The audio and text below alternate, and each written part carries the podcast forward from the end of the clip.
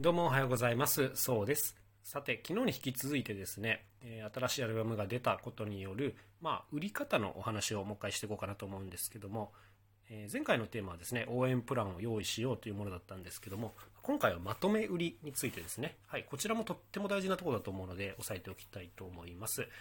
えーっと、まあ、改めてですけども、オンラインの売り場を除いていただきたいんですが、まあ、全部で商品が4つあって、そのうち2つは過去作とのこうセット販売であるっていうことですね。はい。で、実はね、こちらもやっぱりね、ちらほら売れてるんですよ。で、特に、えっ、と、あすみさんの CD セットっていうのが売れてます。はい。で、これなんでかっていうと、要するにカジーのことを知ってくれてる人が、あすみさんに強くこう興味を持っていて、じゃあ過去作も聞いてみようっていう、まあ、こういう流れですよね。はい。あすみさんの販売サイトっていうのもあるんですけども、まあ、そちらからこう遠回りして買うのではなくて、まあ、ここでダイレクトにちょっと待ってもいいから3枚まとめて買ってみようってそう考えてくれる人が一定数いたということですね。はい。で、このまとめ売りってのもね、本当にこれ無視できない部分だなと思っていて、なんていうんですかね、こうライブ会場とかだとまとめて買ってくださる方っていうのは結構いらっしゃるんですよ。はい、過去作と新しいものを同時に買うっていう方いらっしゃるんですけど、やっぱこうオンライン販売とかの時に、あの、なんですか、そういう風な行動する人って稀なんですよね。基本的には一番新しいものを手に入れたいって考える人が多いですし、こう古いものっていうのはやっぱりだんだんこう埋もれていっちゃう傾向があります。で、こういう新作を発売する時っていうのは、やっぱこの過去作を掘り返す、まあ大きなチャンスなんですね。で、こういった感じで、まあ、セット販売っていうのをすると、まあ、今、ついでに買ってみようかなみたいな、まあ、こういうついで買いの需要も満たせるという、そんなところですね。だからね、これ本当大事な用意の仕方じゃないかなというふうに思います。もう手間としてはね、全然かかんないんですよね。で、ただなんていうんですか、もうぶっちゃけた話をしますけど、値段っていうのは2倍、3倍にしていけるわけじゃないですか。内容がそれなりにあるわけだからね。はい。だから当然こう1人当たりのお客様単価っていうのがガツンと上がるので、まあ、当然これはやんなきゃいけないんですけども、いろんな人を見ててもですね、意外とやってないというか、なんていうんですか、こう感覚的にオンラインショップだったら、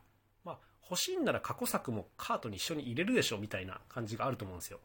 わかります？あの最新のアルバムをカートに入れるし、過去のやつも欲しかったら過去のやつを選んでカートに入れるでしょっていうふうに考えがちなんですけど、あのそうじゃないと思うんですよね、僕は。あの、それってやっぱりちょっと手間としては2倍になっているわけで、あの、それよりもですね、ワンタップというか、一つの商品で2枚買えるんだったら、まあ、そっちを選ぶ人っていうのはやっぱ確実に存在していると思いますし、なんか、そういう提案のされ方がされてると、あなるほど、そっか、じゃあ、まとめて買ってみようかなっていうふうに思う人もいるっていう、まあそういう感じですかね。普通の感覚だと別に一番新しいのが聞ければいいっていう風だと思うんですけども、うん、なんていうんですか、これがちょっとね、説明しづらいんですけども、だからバラバラにやっぱしとくんじゃなくて、まとめたものをちゃんと1個作っておくっていうね、これが本当に大事なことじゃないかなというふうに思っております。意外とね、こう見ないんですよね、こういうやり方を。でもね、どう考えてもやった方がいいと思う、これは。なんか、僕もね、なんだったかな、なんかデジタル商品かなんかの販売だと思うんですけども、こういうまとめ売りっていうのは結構されてるんですよ。で、あ、これは音楽じゃないですよ。音楽じゃなくて、なんか本とかだったかな。確か本だったと思うんですけども、でそういうのを見たときに、あ、なるほど、まとめ販売かと思って、で、その著者のことがすごく気に入ればですね、やっぱり過去作もまとめて読んでみたいわけですよ。でもその過去作を全部まとめて探すのとか結構面倒だし、なんていうかこう、著者が特に推してるやつってどれなんだろうなみたいなのがいまいちよく分かんなかったりするんですよ。で、そういう時にこのおすすめセットとかね、あのまとめセットっていうのが一つあると、じゃあこれ行ってみようかなっていうことでポポって買ったっていうね、経験が実際僕にもあるんですよ。で、これいい売り方だなと思ってたので、まあ、今回実装してみたわけなんですけども、やっぱりこの、これで注文が入るっていうことは、こういう売り方っていうのは有効なんだなっていうことが今回改めて、はい、再確認できましたね。はい。ということで、まあもうね、昨日から売る話ばっかりしてるんですけど、やっぱりね、こういうのの設計って超重要というか、まあ僕はあの、すごくこの伝える努力っていうのをしなきゃいけないなというふうに思っていますので、